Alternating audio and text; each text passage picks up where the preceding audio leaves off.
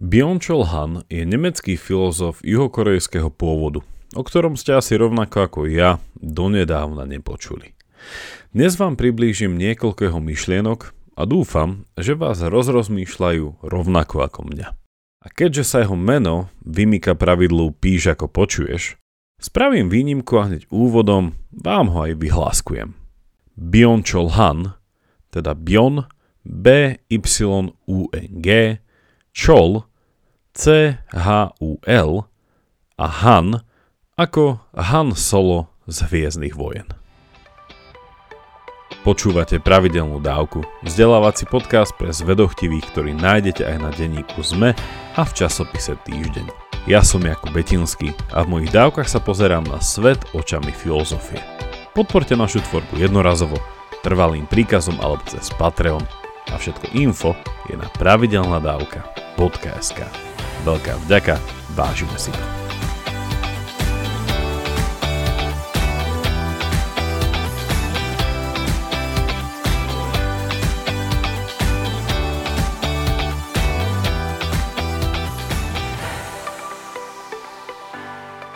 Niekto by mohol povedať, že Byung-Chul Han je filozofom post-postmoderny.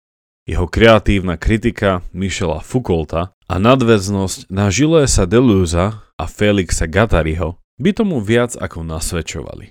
A aj dnešné rozmýšľanie začneme otázkou, ktorú si položili všetci zo spomínaných.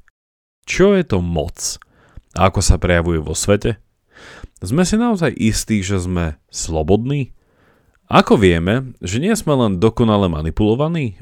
Alebo, ak by som mal ešte pritvrdiť, ako viem, že nezotročujem sám seba, a to ešte v mene vlastnej slobody, autonómie a autenticity? Han odkazuje na Foucaulta, ktorého koncept biopolitiky reflektoval pozorovanie, že výkon moci je postavený na represii, ktorá zasahuje každú oblasť ľudského života.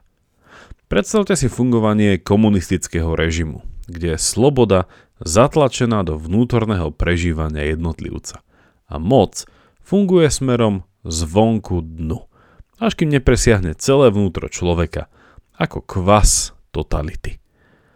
Pripomeňme si hlavnú postavu Orwellovho románu 1984 pána Winstona Smitha, ktorého vnútro bolo nakoniec tak prekvasené mocou veľkého brata, že sám Winston priznal, že namiesto nenávisti zo zotročenia k nemu cíti úprimnú lásku. Han ide ale ešte ďalej a hovorí, že dnešný výkon moci, teda spôsob, ako sme mocou kontrolovaní, ovplyvňovaní a teda aj manipulovaní, je ešte radikálnejší a súčasne subtilnejší. Podľa Hana Foucault prehliadol jednu zásadnú vec, a to ľudskú schopnosť a vôľu manipulovať samých seba.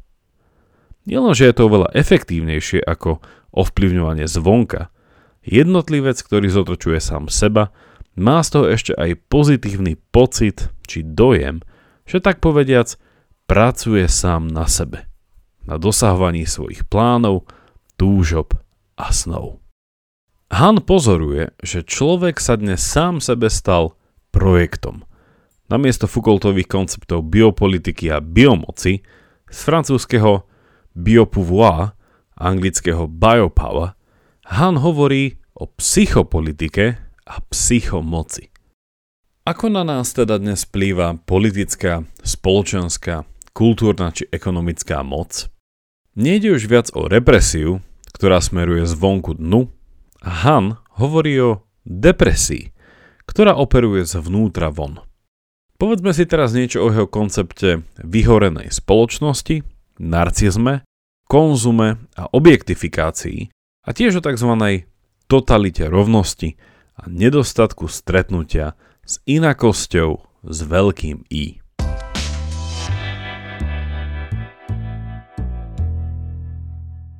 Svetová zdravotnícka organizácia v roku 2015 zaregistrovala do svojho zoznamu novú chorobu, ktorú nazvala syndrom vyhorenia. A verím, že ho netreba predstavovať. Pre presnosť musím dodať, že VHO klasifikuje burnout nie ako chorobu z anglického medical condition, ale len ako syndrom či fenomén, ktorého tri sprievodné javy znižujú kvalitu ľudského života, jeho well-beingu. Vyhorenie je ale fenoménom, ktorý presahuje brány pracovného prostredia, workoholizmu a prepracovanosti a verím, že by Han súhlasil, ak ho nazvem zeitgastom dnešnej doby. Jediná Hanova kniha, ktorá bola mimochodom preložená do jazyku podobného slovenčine, áno, hovorím o češtine, je kniha s názvom Vyhorená spoločnosť The Burnout Society. A vyhorenie tu naberá existenciálne až metafyzické rozmery, ktoré sa týkajú našej identity. Naša identita, či esencia alebo ľudská prirodzenosť, nie je fixná a stabilná, ako to hlásala racionalistická osvietenská moderna alebo hilomorfný scholastický stredovek. A našu identitu dnes charakterizuje fluidná performativita. Hráme roli, ktorých hraním udržujeme pri existencii.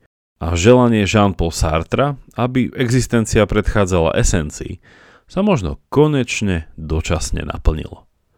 Hráme svoje sebou zvolené a seba determinujúce roli. A celý svet je jedno veľké javisko. Sám sebe som sa stal projektom, do ktorého musím investovať všetok svoj čas. Prečo? Pretože ja Jakub Betinský, tvorca tohto podcastu, môžem byť kým len chcem. A nikto ma nepresvedčí o opaku a jedinou prekážkou k dosiahnutiu akéhokoľvek cieľa som ja sám. Ja sám som rovnako cieľ, ako aj prostriedok. Som projekt hodný vlastnej investície. Han pozoruje, že dnes žijeme vo vyhorenej, unavenej spoločnosti. Pretože žijeme v spoločnosti, ktorá komodifikovala každú časť nášho života a zamerala nás na výkon z anglického achievement ako na najvyšší cieľ nášho života. A preto som sám sebe projekt. A preto som nevedome tlačený do mentality narcisa. Konzumný narcizmus je ďalší zeitgast dneška. Ako je možné vidieť tohto neviditeľného ducha? Ako rozpoznať túto depresívnu silu, ktorá neťahá za nitky mojich každodenných rozhodovaní, ale naopak motivuje ma, ako mám nimi ja sám ťahať? Vráťme sa k úvodnému príkladu. Ak je mojou hlavnou motiváciou ústavičné, sebatvorivé zdokonalovanie, cesta, na ktorú sa vydávam, bude cestou konštantnej depresie a úzkosti, z nedosiahnutého cieľa či slabej vôle k napredovaniu. Vyhorenie nie je výnimočný stav – ale nevyhnutný výsledok narcizmu, ktorý vníma všetko a všetkých okolo seba ako konzumný objekt, ako predmet, ktorý upevní moju sebastrednú identitu. Narcis vždy potrebuje vidieť seba v druhých, vo všetkom. A svet sa pre neho stane svetom zrkadiel, svetom odlučteným, objektifikovaným. A tu sa dostávame ku konceptu inakosti, ktorý je tak starý ako nemecký filozof Hegel či antický Sokrates.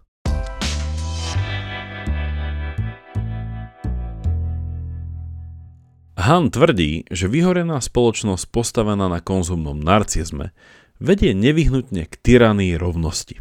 A protilátkou na túto tyraniu je autentické stretnutie s tvorivou negativitou, inakosťou. Čo je to tá inakosť?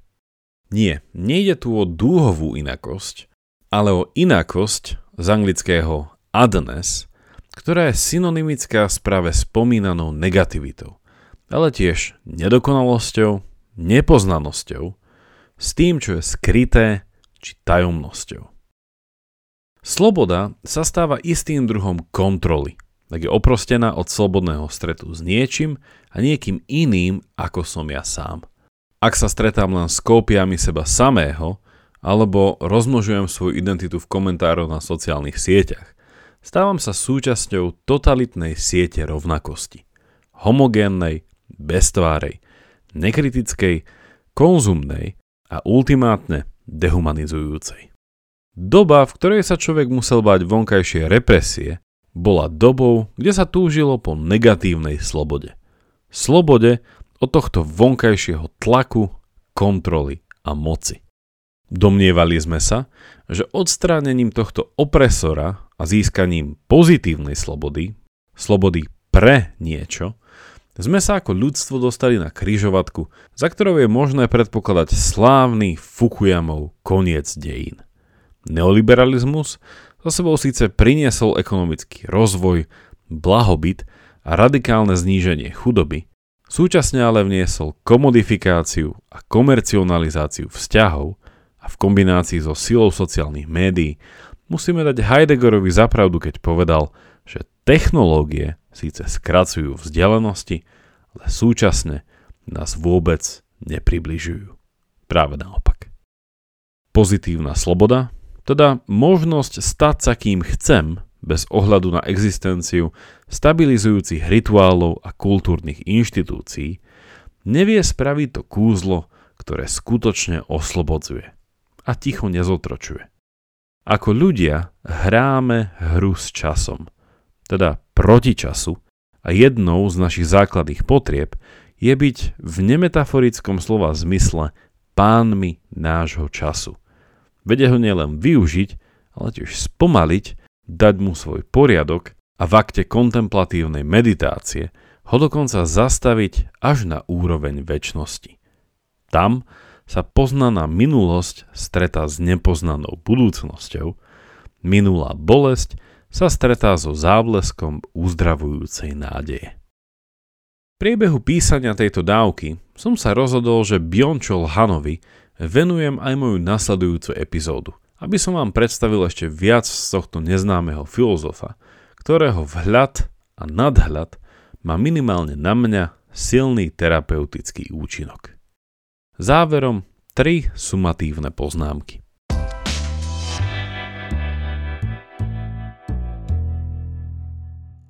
Prechod od Foucaultovej biopolitiky represie k súčasnej psychopolitike depresie je inými slovami transformácia od musíš a mal by si k ideológii môžeš. Môžeš, hovorí Han, je oveľa silnejšie ako musíš. Pretože, ako som už hovoril v úvode, ak som motivovaný sebatvorbou a vnímam sa ako projekt, viem si sám pred sebou ospravedlniť oveľa viac a aj svoje vlastné zotročenie vnímam ako cnostný počin. Podobnú psychosociálnu logiku opisuje aj Nietzsche v analýze na človeka a posledných ľudí. Na človek žije pre posvetné áno, pre autentické môžem a preto chcem. A posledný človek žije pre konzumné musím a preto chcem. Hanová sonda do dnešnej spoločnosti poukazuje na paradoxné koncepčné kríženie na človeka s človekom posledným, kde sa posvetné môžem stáva konzumným musím.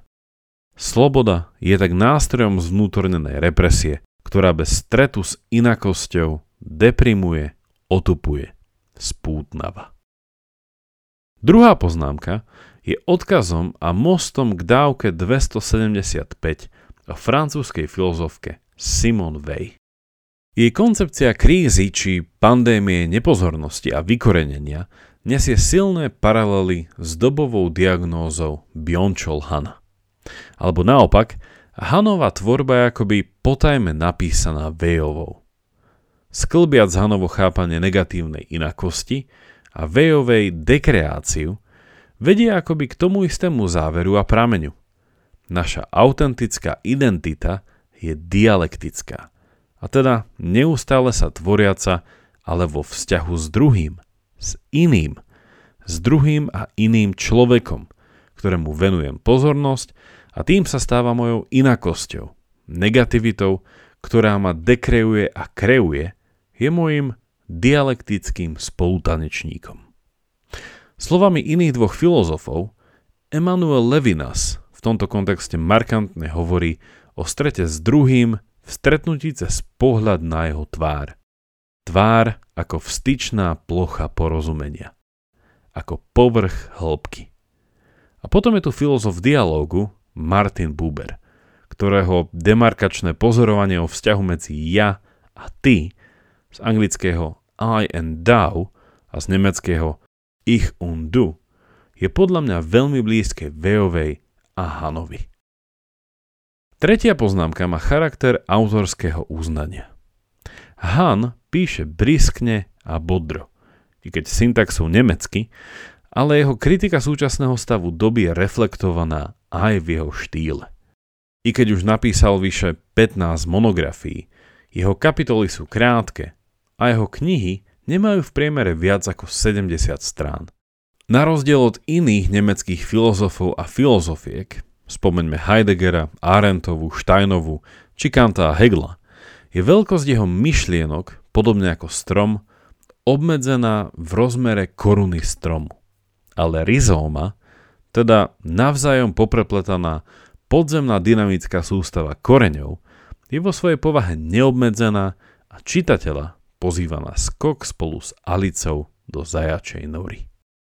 Jeho knihy sú tým pádom čtivejšie ako bežná filozofická literatúra a prístupnejšie aj napriek nelineárnosti myslenia a technickosti slovnej zásoby. V budúcej dávke sa ešte lepšie pozriem na to, ako Han pracuje s tzv. kreatívnou negativitou, ktorú vidí ako základ dobrého života. Ak by sme mali ale dnešné rozmýšľanie zakončiť otázkou, ktorá by sa Hanna pýtala na radu, ako žiť pomalší, sústredenejší a hlbavejší život v dnešnej rýchlej, konzumno-narcistickej a vyhorievajúcej spoločnosti, dal by nám pri najlepšom tri jednoduché rady. Poprvé, nepracujte len, ale tiež niečo vyrábajte. Tvorte. Ideálne vlastnými rukami. A to môže byť práca s drevom, háčkovanie či štrikovanie, alebo oprava vlastného bicykla či rozvešanie obrazov po dome. Po druhé, buďte bližšie k tomu, čo vás drží nažive, teda k vašej potrave. Pestujte si aspoň niečo z potravín, ktoré konzumujete a dotknite sa tak prírody, od ktorej závisí naša krehká existencia a to vás naplní dennou vďačnosťou. A po tretie, ak sa otvoríte inakosti s veľkým I a stretnete sa v pozornom dialogu s druhým a svetom okolo vás, premente vaše rozmýšľanie z povrchného zberu informácií na kontempláciu. Čo to znamená? Dávajte si veci do čím hlbších a širších súvislostí. Objavujte skrytý poriadok či neporiadok veci, pýtajte sa, počúvajte a dovolte, aby ste nielen pozerali na druhého, ale nechali sa ním aj vidieť. A toto bude pre vás transformatívna skúsenosť, ktorú v komentároch na sociálnych sieťach nenájdete. Ďakujem, že ste si aj túto dávku vypočuli až do konca. A ak vám priniesla podnetné rozmýšľanie, budeme vďační, ak našu tvorbu podporíte aj finančne. Všetko info nájdete v popise tejto dávky alebo na pravidelnadavka.sk Ak máte ohľadom dnešnej dávky nejaký koment alebo otázku, Napíšte mi ju cez naše sociálne siete alebo e-mailom na jakub zavináč pravidelnadavka.sk Teším sa na vás na budúce. Buďte zvedochtiví a nech vám to myslí.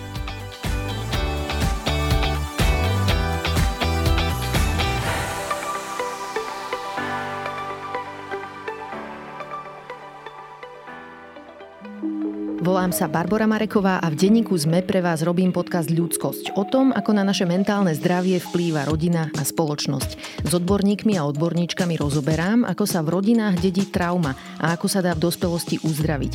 Ale rozprávam sa aj s ľuďmi, ktorí vyskúšali terapiu a zaujíma ma aj celospoločenský pohľad, ako sa menia slovenské rodiny alebo ako sa v našej spoločnosti cítia Rómky, Rómovia či ľudia, čo sú kvír. Poďte sa učiť spolu so mnou, ako lepšie rozumieť sebe, ale aj ľuďom okolo nás. Podcast Ľudskosť vychádza každý štvrtok vo všetkých podcastových aplikáciách.